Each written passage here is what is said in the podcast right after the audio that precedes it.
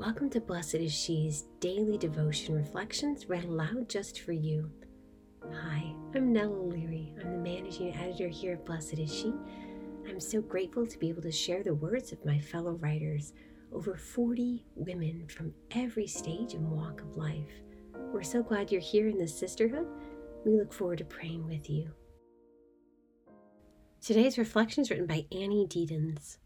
His words brought me back.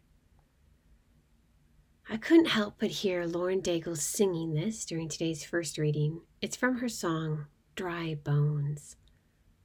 As we call out to dry bones, come alive, come alive. As we call out to dead hearts, come alive, come alive. Up out of the ashes, let us see an army rise. We call out to dry bones, come alive. The imagery in the first reading, the lyrics in this chorus are so powerful. Jesus brings life and light out of darkness and death, out of despair, out of hardness of heart. He calls us and He renews us. I have felt far away from God in my sufferings and tough seasons in my life. At one point, the thoughts, why is this happening? And this hurts, occupied so much of my mind and prayer. Eventually, though, the greatest consolation came in the form of the living Word of God.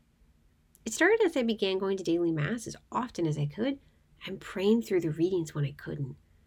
Out of the darkness, Jesus' words spoke life to me and my experience. My circumstances didn't necessarily change, but He reminded me do not fear, I am with you. Do not be anxious, I am your God. I will strengthen you, I will help you, I will uphold you with my victorious right hand. Isaiah 41:10.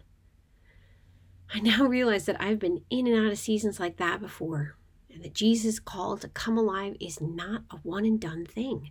We don't just show up to Him once and the rest is history. His call happens every day. He wants life for us every day. He wants the fullest life we can have here, found only through Him, with Him, and in Him. And of course, life everlasting with Him. Lord Jesus, we thank you for this day and for this sisterhood. Thank you for calling us back to you in life again and again. We give you thanks in your holy and precious name. Amen. Thank you for listening. You can subscribe to receive our devotions via email at blessedshe.net slash subscribe. God bless you.